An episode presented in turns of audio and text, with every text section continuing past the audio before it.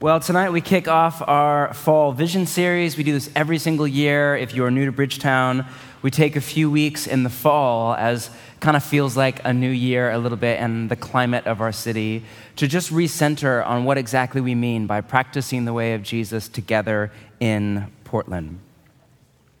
Have you ever turned down an invitation and then later regretted it? Or missed an opportunity and later kind of kicked yourself for it. What was I thinking? Because in the moment, the cost was just a little bit too high. Life, as we all know, is full of invitations. Take a job in another city, to marry this person, which means not another person, to go here, to go there, to start a business, to stick it out in your job, whatever, to end a relationship, to start one, whatever it is. So the experience of receiving an invitation that comes at a high cost and having to make a decision, either yes or no, is familiar to the human condition. And as we all know, it's especially hard when those decisions have the potential to shape the trajectory of our life for decades to come or longer. Now, we just read two invitations of Jesus. The first was a general invitation Whoever wants to be my disciple, come after me, follow me. The second was a very specific invitation to a wealthy young aristocrat sell everything you have, give it to the poor, and then come and follow me. Now, in a little bit, I want to circle back to both invitations, but for now, notice that what the two invitations have in common they are not invitations to rearrange the mental furniture in the house of our mind and go to heaven when we die, and in the meantime, enjoy living in Portland and just, I don't know, be nice which is what a lot of people think it means to be a Christian. Instead, both of them are invitations to become a disciple. Now, disciple is one of those words that means different things to different people. By discipleship, some people mean leadership development, like with what Jesus did with the 12. And so the idea is hey, Jesus had 12 people and he spent all his time with them, raising them up. And that's the Jesus' method to change the world. Every leader should have a small group of people, spend time with them, raising them up to change the world. This comes from a, a best selling book from the 1960s called The Master Plan of Evangelism. And I'm all for it, it's a great idea. The problem is that Jesus had way more disciples than the 12. It's easy to forget that. That was a subset of what he called his apostles or the leaders of the future church. But Jesus had hundreds, if not thousands, of disciples who would follow him all over Galilee. Other people, when they say discipleship, mean one on one mentorship. The idea is you kind of sit with an older, wiser follower of Jesus and you study the Bible together, or read a book, or go through a podcast, or whatever is your thing. And again, that's wonderful. It comes from a nonprofit called the Navigators that grew up alongside Billy Graham as kind of a afterword to the modern evangelism method. And I'm all for it. The problem is that Jesus was rarely, if ever, one on one with anybody. Now, I'm all for leadership development and mentorship. But the problem with calling these things discipleship is in both readings, disciple is a verb. It's something that either you do to somebody else or that somebody else does to you. And that's just fine, but in the New Testament, it's not a verb. It's not something you do or that is done to you. It's a noun. It's somebody that you are. So just insert a synonym there. Like I hear all the time, John Mark, who are you discipling? And the little, like, when I'm a little bit in not the godliest mood, because godliness is a little bit of a mood at times, let's all admit it. Sometimes I just want to say, Who am I discipling? Did you mean who am I Christianing? They look at me really confused. Or who am I believering? Or who am I followering? Is that a word? It's not a word? No, we laugh because, no, you can't Christian somebody or follower somebody or believe. You either are or you are not a Christian. In the same way, you either are or are not a disciple of Jesus. So, what exactly is a disciple? Well, the word in Greek is mathetes. Can you say that? I love that you're all so awake. I'm sick tonight, so the extra love is quite helpful. And there are a few ways to translate mathetes into English. Disciple, again, is just fine, but since we don't use that word outside of the church, it's easy to import a meaning into it that's not there. Student is another great option. To follow Jesus is to become a student in his school of living. learning from him not just how to die, but even more importantly, how to live. And this is again where we need to recapture this idea of Jesus as a rabbi or a teacher. Of course, he was so much more, but he was not less. In the Western church tradition, for all sorts of reasons, since the Reformation and the conservative liberal split in our country a century ago, a lot of people, in particular in our stream of the church, if we're honest, think of Jesus as the Savior, but don't think of him as all that smart. And it's very hard to entrust your entire life to somebody that you do not think is the most brilliant human being to ever live. So we have to recapture this idea that Jesus is brilliant. He is literally the mind of God on display. And in his life and in his teachings, we figure out not just how to die, but how to live, not just the future, but the present and here and now.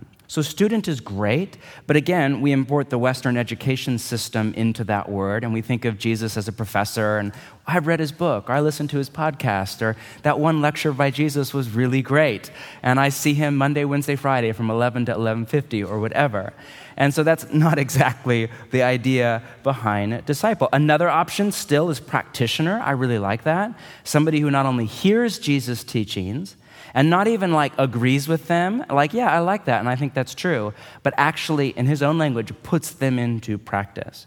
But a number of scholars argue, and all of those are great translations, but a number of scholars argue the best word we have in the English language to capture the idea behind mathetes is the word apprentice. To follow Jesus is to apprentice under him into kingdom living. You see, discipleship, or if you prefer, apprenticeship, was a well known phenomenon in Jesus' day. Normally, when we talk about it, we tear it right out of its first century context. In fact, it was actually much older than first century Galilee. It started several hundred years before in Greece with the philosophers. Plato, for example, was a mathetes of Socrates. In Jesus' first century rabbinic world, a rabbi would, as a general rule, take on a few apprentices. They would follow him from town to town, spend time with him, sit under his teaching, learn how to live like him, with the dream being that one day they too would become a rabbi. In the meantime, if you were an apprentice to a rabbi in the first century, you had three very simple goals to be with your rabbi, to become like your rabbi, and to do what he did. Now, if you apply that rubric to our apprenticeship to Jesus, a very clear vision of what it means to follow Jesus or apprentice under Jesus comes into view. To apprentice under Jesus is to organize your life around the same three goals. Goal one is to be with Jesus. This is the first, and I would argue, most important goal. Just to slow down from the hurry and noise and traffic and busyness of life in the modern world, to slow down to the pace of Jesus and to set our mind on God and His compassionate goodness toward us and toward all. To direct and then redirect our mind back to God, because if your mind is anything like mine, it's a bajillion places every single day. Squirrel. And we do this utilizing the practices or what some call the spiritual disciplines, be that reading scripture in the morning or listening prayer or Sabbath or church, this right here, we're doing it right now, or the bread and the cup around a table or fasting or whatever it is on the docket for that day, utilizing the practices of Jesus just to come back to the here and now and to anchor our mind and even our body in awareness of and connection to God in what St. Teresa and St. John both called silent love. Now, as we all know, we don't live in a world of silent love. We live in a world of traffic and noise and what Microsoft researcher Linda Stone called continuous partial attention where we literally have multi, you all know this, I don't need to rant again, but multi billion dollar corporations in the quote attention economy, where we think we're the customer, but actually we're the product, all doing everything they can to distract us and addict us, to steal our attention away from God and the goodness of the moment with Him. And the call of Jesus is to live not in continuous partial attention, but instead in what A.W. Tozer called constant conscious communion. To move from a life of distraction and noise and on our phone all the time to a life of what Jesus called abiding. Now, this may sound like some kind of a utopian pipe dream to you. But you know, Tozer, writing from urban Chicago, right in the middle of all the noise, a father of many kids, said that as we, quote, set the heart's attention on Jesus, a habit of soul is forming, which will become, after a while, a sort of spiritual reflex, requiring no more conscious effort on our part. Meaning, at first, this will feel clumsy and awkward and a bit of a pain in the neck. It will feel a little bit like discipline long before it feels like delight. But eventually, through what scientists call neuroplasticity and what Paul just calls the renewal of the mind in Romans, your mind, you will literally rewire the neurochemistry of your brain to more and more live in awareness of and connection to God. At first, it'll just be every time you get just a little moment of quiet, that first moment when you wake up in the morning, your head is still on the pillow, that moment when you come to a red light, that moment where you show up a minute early for the meeting and nobody else is in the room, you will just have your mind automatically, just without any effort, just go back to the reality of God. Eventually, as you progress in this discipline, your mind will begin to just stay in the reality of God all through the day, even through the noise and the distraction and the chaos and the pain and the suffering and the stress and just life in the everyday world. And you know, one of the things I've been learning about this idea of, again, Jesus' language for it was abiding over the last year, just in my own relationship to the Spirit of God, is how much it's tied to surrender. Or if you want to use a bolder, less Portland word, obedience. Right, there's a dirty word in our city right there. But you know, Jesus said it this way I always do what pleases the Father. Can you imagine if you could say that? How's your week? I always do what pleases the Father. In every moment of every day, I always do. But there's, there's not a coincidence that Jesus, whose life he moved through the world, I mean, literally as if God was in the air all around his body, right? Our Father in the air is another way to translate our Father in heaven. It's no surprise or no coincidence that Jesus was also a man of obedience and surrender. I always do what pleases the Father. God, what would please you right here? What would please you now? Do you have a prophetic word? Is there something you're doing with this person in this moment? And is there a way for me to partner with you? Say yes, to speak into reality what you're already on about. God, do you want me to go here, say there? How do I spend these few moments or hours? How do I spend these few dollars? Whatever it is. So, learning to live the kind of what my buddy Skye calls the with God life is also about learning how to please the Father. I don't watch uh, very much television, but when I get into something, I get way too into it, right? So right now it's The Crown. I'm obsessed with The Crown. You give me a night off, and there's me upstairs watching, you know, Claire Foy, brilliant actress. But before that, it was West Wing, which took me about a decade to get through, you know? And I love Aaron Sorkin. I love that his, you know, all of his characters are superheroes, but they're not like Marvel Avengers. They're just smarter and faster than any human being in real life. But there's a line from the West Wing. I don't know if it's just an Aaron Sorkin line or they actually say this in the White House. I have no idea. But where they say, I serve at the pleasure of the president. And somehow that just got into me. And I will chuckle sometimes as I go through my day, like, I serve at the pleasure of the president, which is just a way of saying, not my will, but your will be done. I serve at your pleasure. And, the thing, if that sounds weird to you or cultish or why would I do that, you have to realize that God's intention toward us is that of a loving Father who is all wise and all compassionate. It's goodness toward us. So as we live for His pleasure, we in doing so discover our own pleasure. There's nowhere more joyful to be than right in the center of obedience to the Father's will.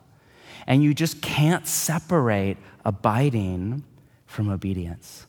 These, like these two things grow together or they do not grow at all. I mean, Jesus called the Spirit the Holy Spirit.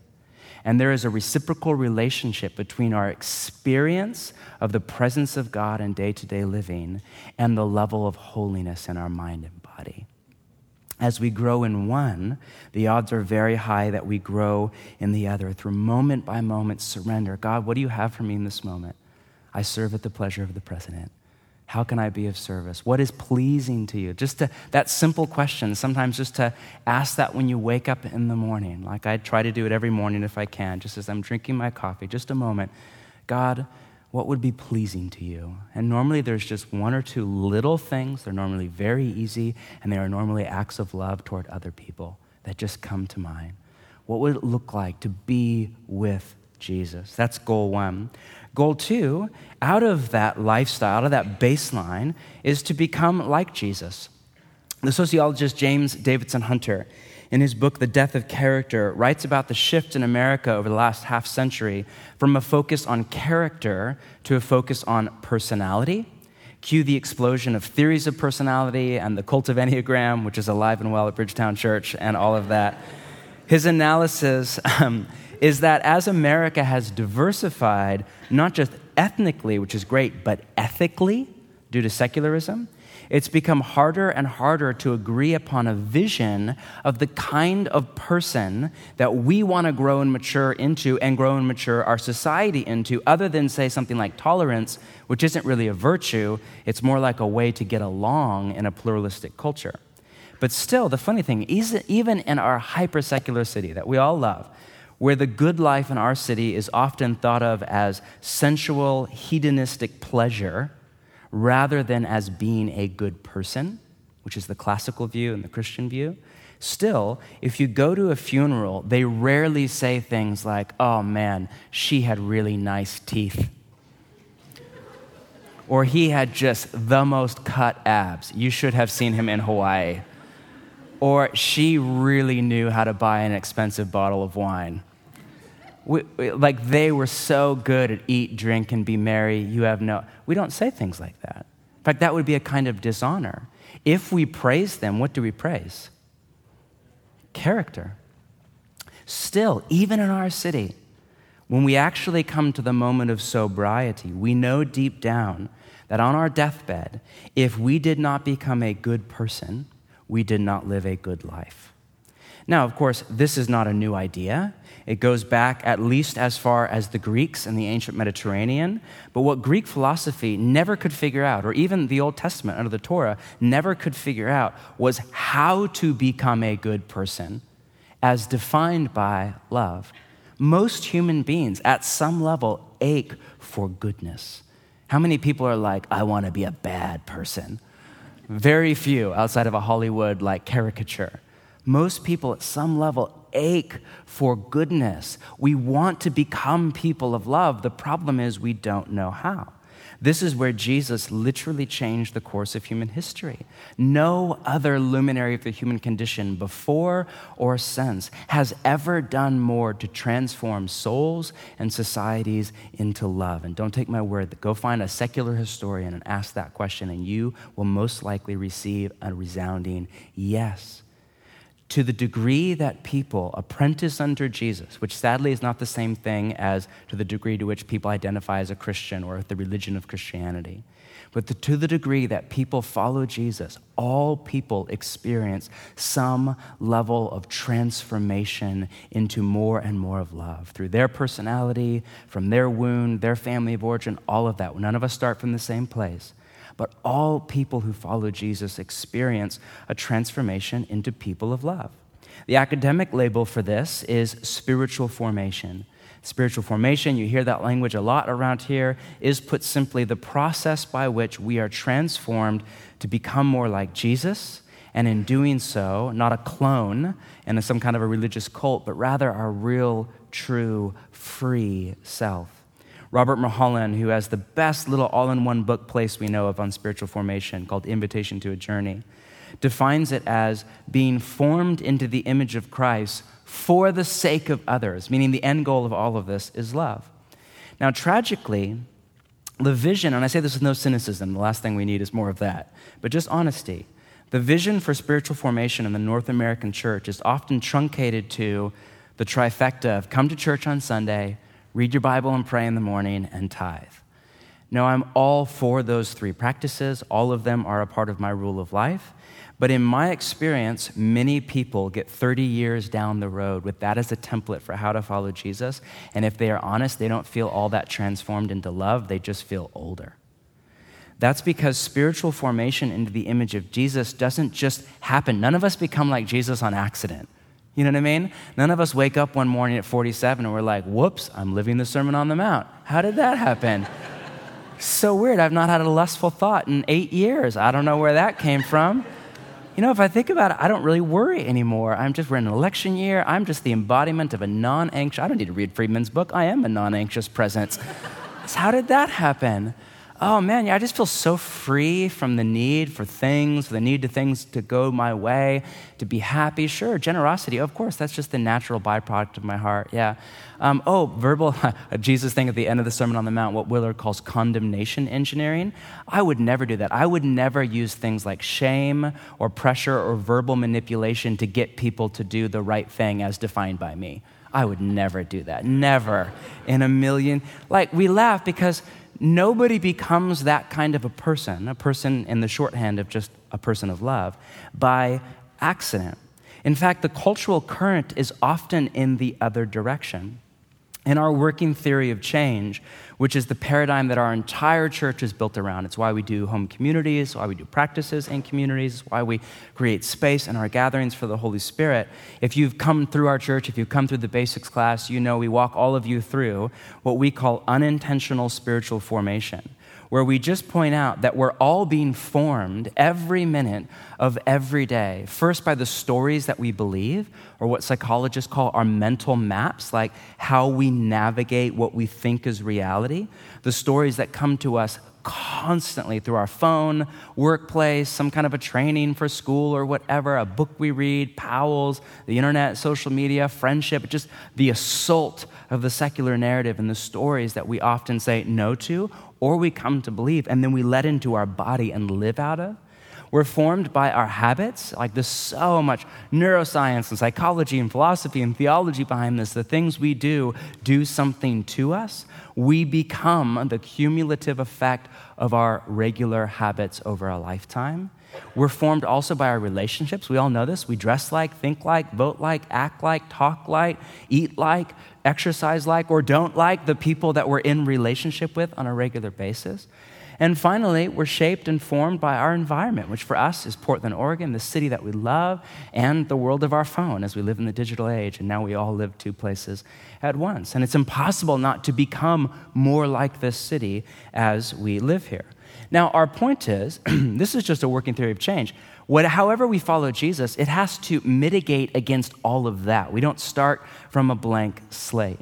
So, in what we call intentional spiritual formation, each one of these is counter. Counter to the stories that we believe is truth which comes to us through teaching right now, through teaching on Sunday, or through reading scripture, or memorization of scripture, or reading a book, or a podcast, or a midweek lecture, or a mentor, or a therapist, or just a prophetic word over your life, a declaration of what is true about you and your life in God's world. We, we take on the mental maps of Jesus himself, which enable us to then live in such a way that we live in correspondence to reality. We show up to reality, show up to our body, show up to our sexuality, show up to marriage or relationships or money or desire or whatever it is in such a way that we flourish and thrive. Counter our habits is practice, or more specifically, the practices of Jesus. Things like our seven are silence and solitude, prayer, fasting, Sabbath, simplicity, living in community, things like that, where we just orient our heart toward God's Spirit and truth.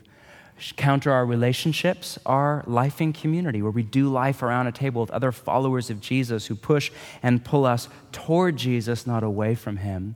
And our environment and time becomes even more than Portland or our phone life in the Holy Spirit as we move through our day and our week, as we move through our neighborhood and our city, an awareness of and connection to God. Now, there's a ton more that could be said about this. Four years ago, some of you remember, we spent three months teaching through this, basically.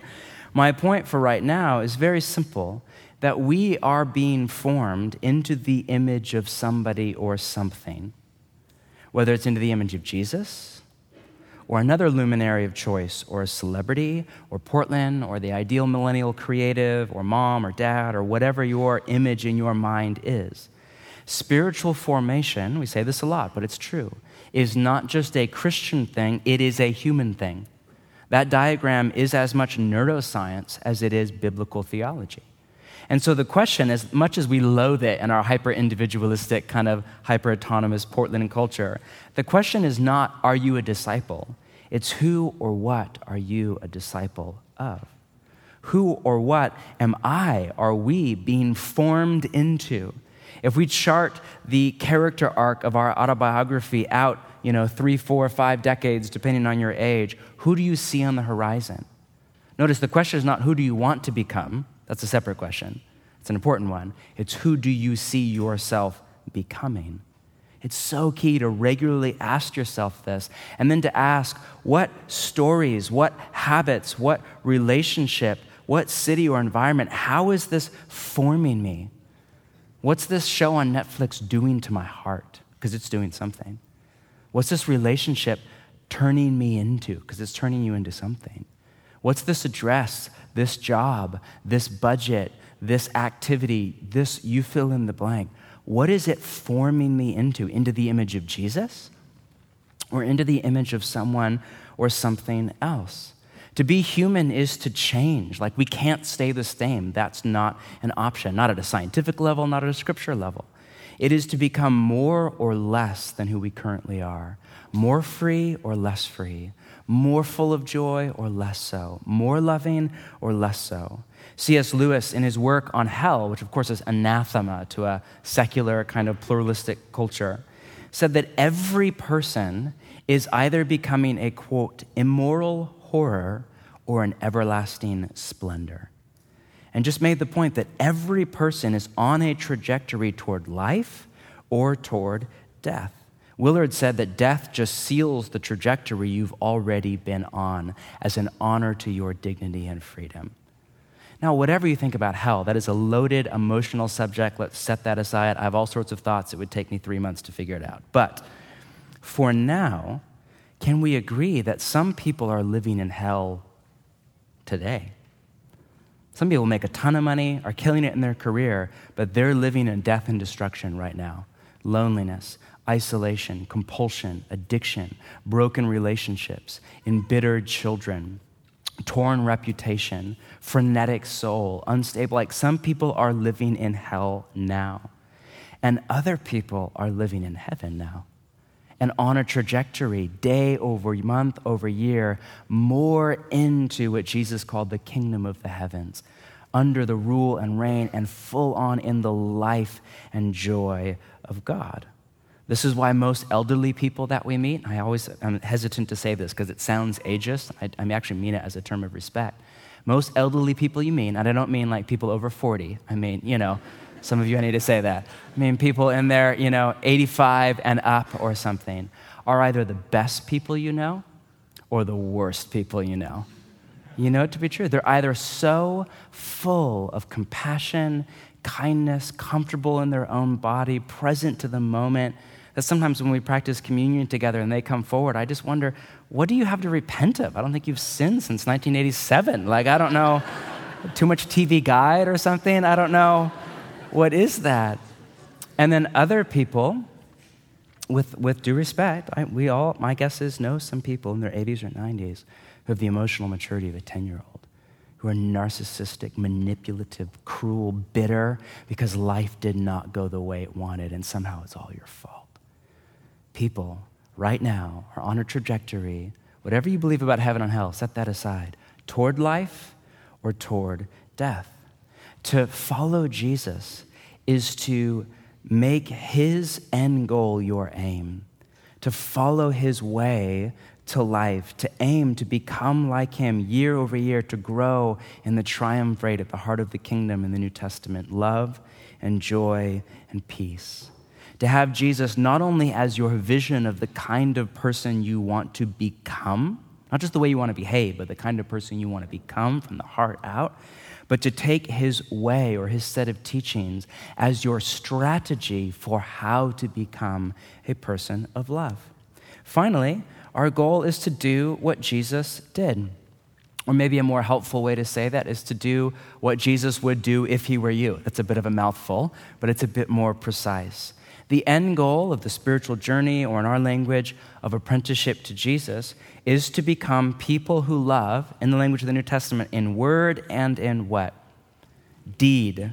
Meaning it's not just that we're nice, although that is a great place for some of us to start, but that we actually love people the way that Jesus loved people. Read the four Gospels. Jesus spent his time loving in all sorts of ways, friend and enemy, preaching the good news of the kingdom of God, teaching a whole new way to be human in God's rule and reign, healing the sick, casting out demons, prophesying over people's destiny, practicing hospitality, serving the poor, doing justice, living in community, so on and so forth. All of these are expressions of love.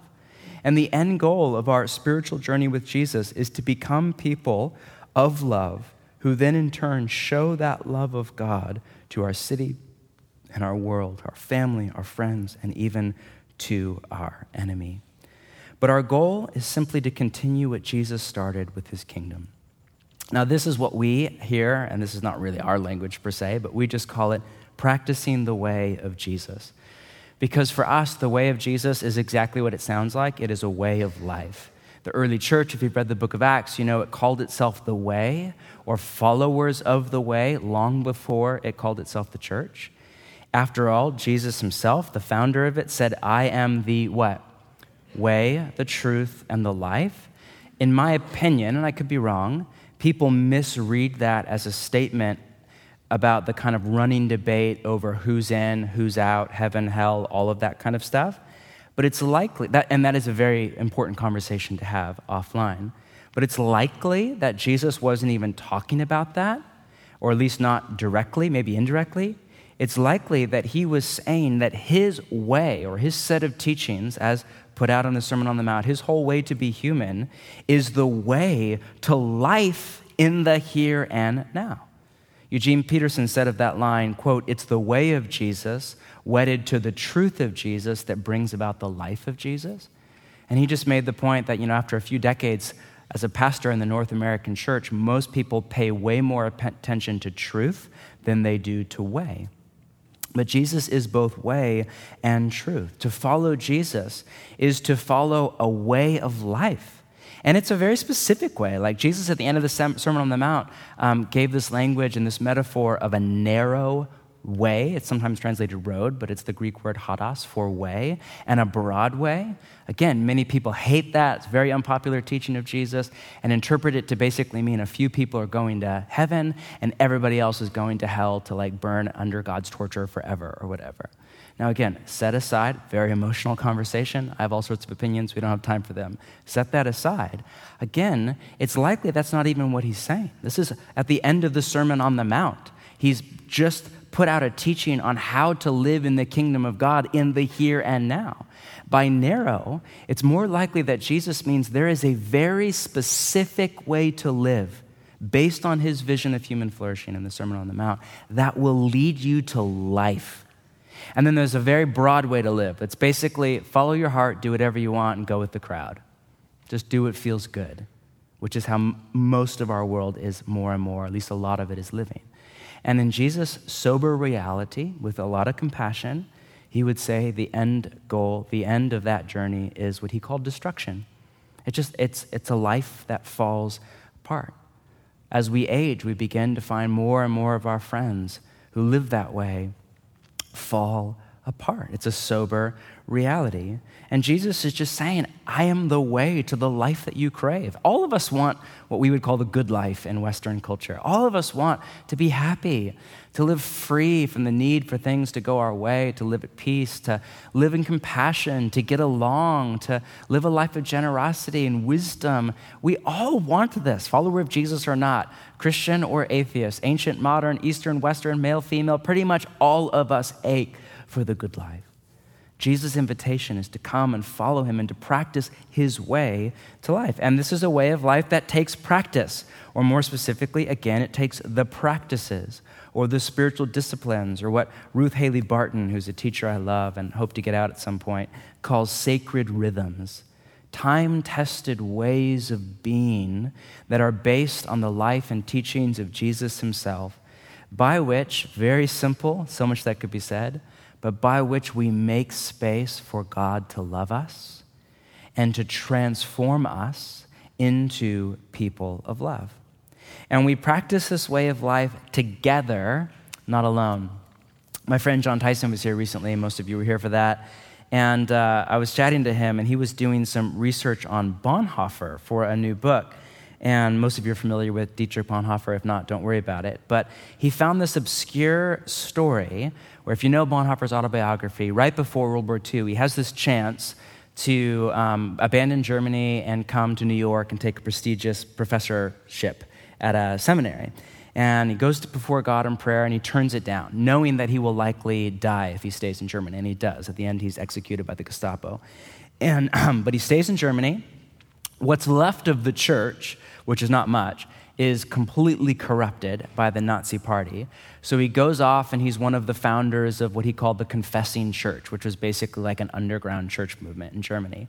And he starts Finkenwald, which was a kind of clandestine seminary, 150 young German leaders. And it was basically out in what's now Poland, kind of outside of the auspices of the Gestapo. And they do life together. It's a co housing community, like very bohemian, you know, early morning prayer, classes, athletics, poetry reading at night. It was just fantastic. And at some point, as the story goes, and I might get the story a little bit wrong, but a friend of his from Berlin comes out, and Bonhoeffer came from a family of privilege and very kind of genteel family of origin. His friend basically comes out and says, What the heck are you doing out here? Like reading poetry with hippies in the wilderness. You're like a professor, you're a doctor, you're from a prestigious family. Come back to your senses. And as the story goes, Bonhoeffer doesn't really say much, and he takes his friend and they get in a rowboat and they row across this lake. And On the other side is a hill, and they hike up to the top of this hill, and down in the valley below, there's a, a Nazi military base. And Hitler youth are marching in step. And Bonhoeffer says something to the extent of, This, and he points at the seminary, must be stronger than that. And he points at the Nazi war machine. In the same way, this, the way that we follow Jesus, must be stronger than that. The city that we live in, the mental maps that come to us through our phone, the relationships that we're in, the habits we practice. And the hard truth is that this right here, the Sunday gathering, is so wonderful. I am for it to the point that I give a huge chunk of my time, my week, and my life to it. I'm all for it. But this all by itself is not stronger than that. Two hours in here, if that, is not stronger than the other 166 out there. And not only is Jesus here with us, he's out there with us too. So, however we follow Jesus, this alone is wonderful, but it's not enough. This is why we believe, one of many reasons we believe so much in life together in community, neighborhood by neighborhood in this city that we love. The only kind of apprenticeship to Jesus that will survive this city. If you're new to it, by the way, welcome. Here's my just harbinger of doom moment for you. the only kind of apprenticeship that will survive the post Christian apocalypse that is Portland is one that is grounded in robust, vulnerable, authentic, committed community. What Bonhoeffer in his book about his time at Finkenwald called life together. That's all that will make it through. And it will not only make it through, it will flourish and thrive in the soil of the city that we call home. And we do this, all of it, in Portland. We love this city. We live in this city, in this area. We pay our taxes. We walk our dog here. Some of us have a dog to walk here now, a part of our spiritual formation. Who am I becoming? Apparently, a much more compassionate person. Um, we angle for parking. We enjoy all of the good of this city. We carry all of the pain of this city. And we pray and we live and we work for in Portland as it is in heaven. Don't let that language scare you off. That doesn't mean that we want to like take control of Portland and usher in like the kingdom of God by fiat at all. We want to live in this city as an alternative society over against the cultural current to embody a whole other way to be human. Portland practically invented alternative society. But the funny thing is, alternative is mainstream in Portland and increasingly around the Western world. I chuckle whenever I see like the resist bumper sticker. Like, who are you resisting? It's like the leftist city on the, in the country. Like, who is there to resist here? Rebellion is the new conformity. And fidelity to the way of Jesus is the new rebellion, you know? Maybe that's not the right word choice, but it is the counterculture. And I, think more and more, like when people come to our church, I'm trying to explain this to them. Do you realize in love that the church is a counterculture? This isn't like we do our Portland thing, whatever your version of that is based on your demographic or preference, and we like add Jesus in to the top to like get a little spiritual life as we ride our bicycle or whatever. It's great, ride your bicycle. I'm all for it. But like this is a counterculture. Like Jesus said, you will face persecution. By the grace of God for us, that doesn't mean violence.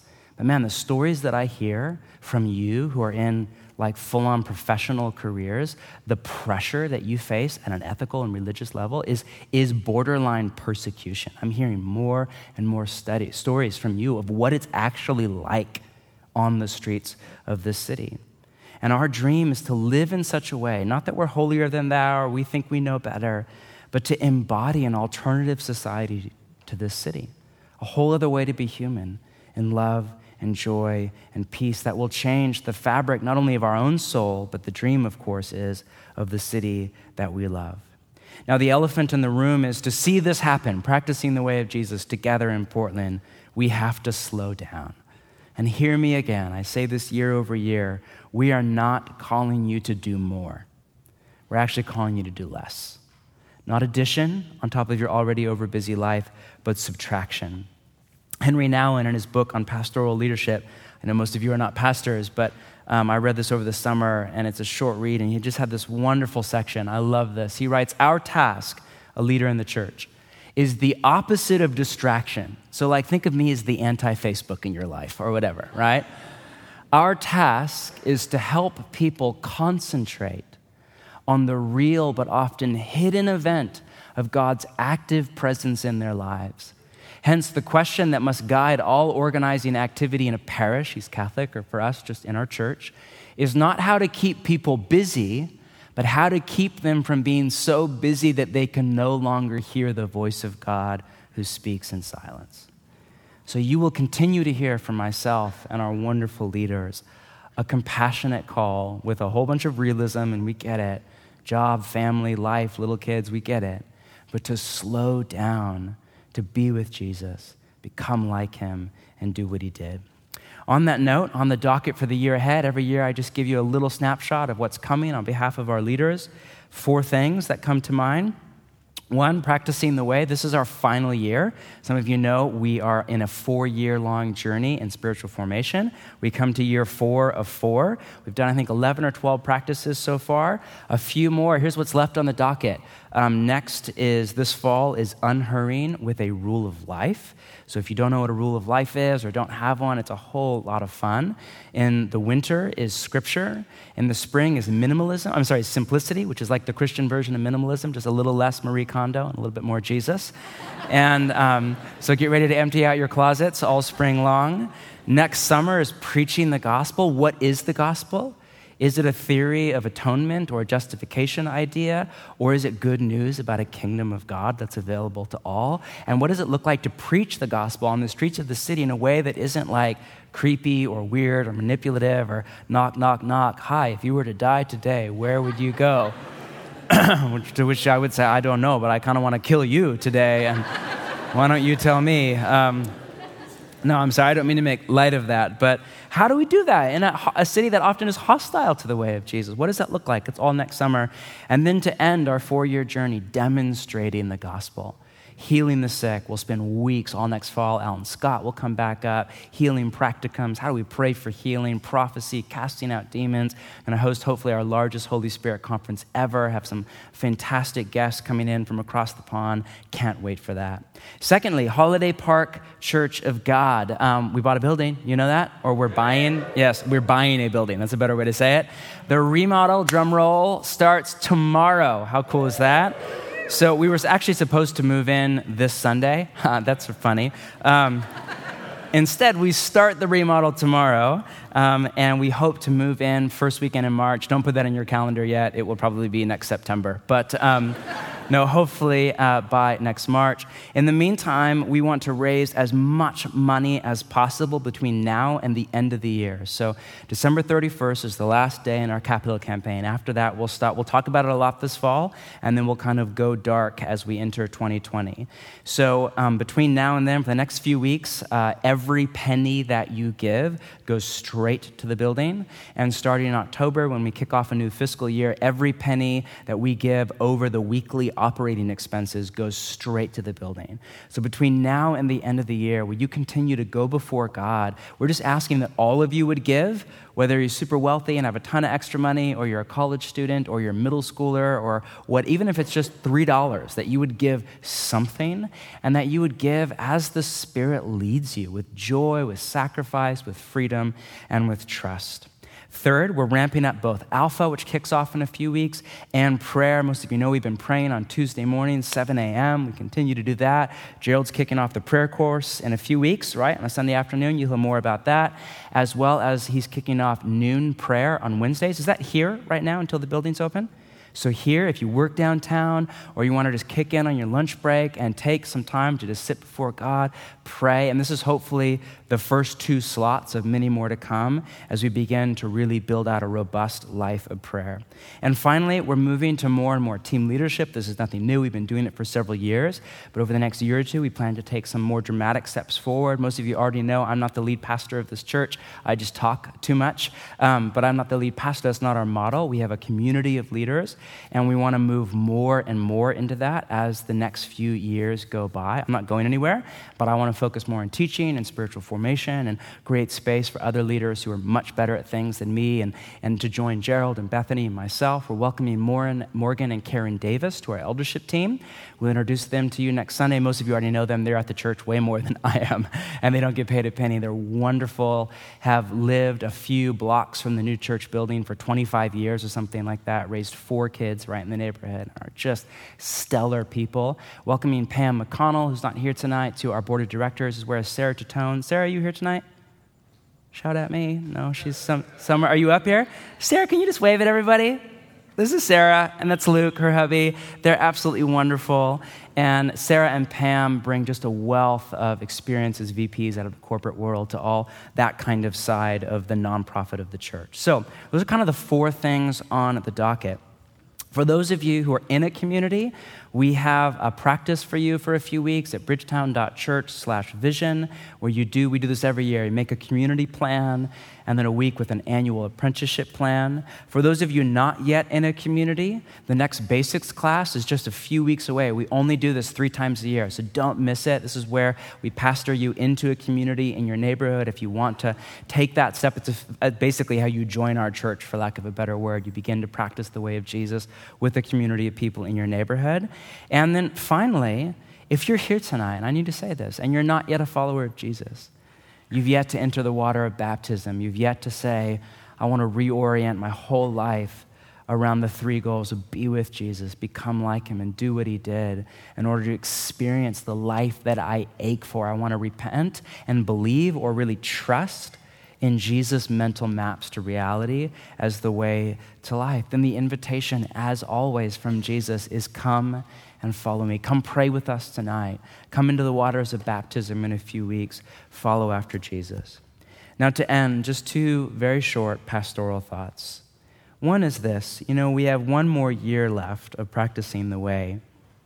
And I really feel this could just be for me, but I think it's for our church. I feel like that I'm just to urge you, and you are to urge me, to finish strong.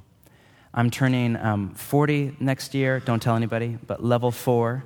And um, as, my, as part of that, like, kind of epoch into the second half of life, I've, it's my intention to run a marathon for the first time, right? So I've run a half marathon a ton, but never the full thing, right? That's, who's sick? You sick people out here who just said that. What's wrong with you? So I'm gearing up, right, you know, and just like, all right, what would that look like? I'm, you know, running 10 miles once a week right now, but 26.2, that's a long way. So I'm doing it with my, I think with my sister and my brother-in-law, who are like fitness nuts. You know those people? You know who you are. We all hate you, you know? it's like every time I'm with them, they're like, So, how's the workout routine going? Like, you learning a new thing about like carb intake or whatever? And I'm like, Yeah, that Shalom Y'all is really good. And if you get there before six, you can sit outside, and like the falafel's pretty cheap. I'm learning that, you know? Um, but it's that whole thing, right? So it's always like the science they're all into, and they have a trainer. Anyway, all that to say, they are kind enough. I think Brooke, at least my brother in law, is going to run it with me. And they were telling me, and most of the science was right over my head, but about all this new science around when you're training for a race, at the end of that race, when you're doing your kind of long training run, and you're most tired, that last mile or quarter mile, even, you have to sprint or just give it everything you have. Like literally kick your body into gear and fly over that ending, kind of that last little chunk of road. And I don't understand the science, but it does something to your body, to your muscle memory that makes you faster the next time you go out. I just felt like that was a fitting metaphor for where we're at as a church. I know there's a temptation to kind of been doing this for three years, like, uh, let, let me just kind of peter out a little bit and kind of take my foot off the gas and relax. And I'm kind of tired of this community and I don't really want to do this and I'm busy. But I think that actually this is a key moment for us. And if we kick in and we give our full heart to all that Jesus has for us, and we just say yes to every invitation of Jesus to us for the next year as a church, as communities, and as souls before God, I think there's so much that God has for us that will give shape to whatever comes next after this journey. Secondly, and to end, you know, a great question to sit in all the time, in particular at fall or in the new year or after a vacation, is where do we see Jesus' invitation to a deeper surrender? There's always an invitation of Jesus. We read those two texts earlier with two invitations. Again, one general, whoever would be my disciple, the other specific. For this dude, this young, wealthy aristocrat, to sell everything and follow after Jesus. We often vilify the man in that story and we think of him as this like horrible person who said no to Jesus it's easy to miss like he was nothing of the sort. He was a good, moral, Torah keeping, God loving Hebrew man who still knew that he was missing out on something. And he came to Jesus asking a genuine question about where is there more life? In fact, in early church tradition, I have no idea if this is true, but actually identifies that man as Mark, who's later called John, my namesake that he later came back after he said no in the story. Church tradition is he later came back. I have no idea if that's true, but Ronald Rolheiser has a little section on the story in Sacred Fire, which is a book we're kind of, it's kind of making the rounds in our church the last six months. He frames this story as the invitation of Jesus to the mature, as the invitation from goodness to greatness. He writes, Would that we could unlearn what we know and look at this story with fresh eyes because perhaps no one in the Gospels more clearly represents the habitual struggle of the mature, committed man or woman than does this young man. Jesus' invitation to him is Jesus' invitation to every good man or woman to move from goodness to greatness. It is significant to note that after turning Jesus' down, invitation down, the rich young man went away sad. Not bad, just sad. He came to Jesus as a rich, sad young man and he went away as a rich, sad young man. He did not lose anything except an opportunity. What was his sadness? The sadness of not being a saint. So let's not miss the opportunity that is everyday life with Jesus. Jesus is always calling us to a deeper surrender. The specificity of that call changes from person to person, year to year, age to age. But it is always at some level a call to a deeper surrender that's grounded in trust, and with it, a greater freedom into life. So, as you go home tonight, even now as we worship and process all of this before God, or as you sit with God in the week ahead or on your Sabbath next weekend, it's a great question to sit on. What is the next step of surrender in my journey from goodness to greatness? In my journey into the image of Jesus and his life and His love and His joy and His peace. Let's stand together and pray. Thank you for listening to the Bridgetown Church podcast. We are in the middle of a year long capital campaign to raise money to buy a building on the inner core, an old, beautiful, historic church building about a mile from where we meet right now. If you have been blessed at all by this podcast and would like to give to that over and above your regular giving to your church, wherever you call home, we would love to have you participate in that. Feel free to visit bridgetown.church slash give for more information. Thanks for listening.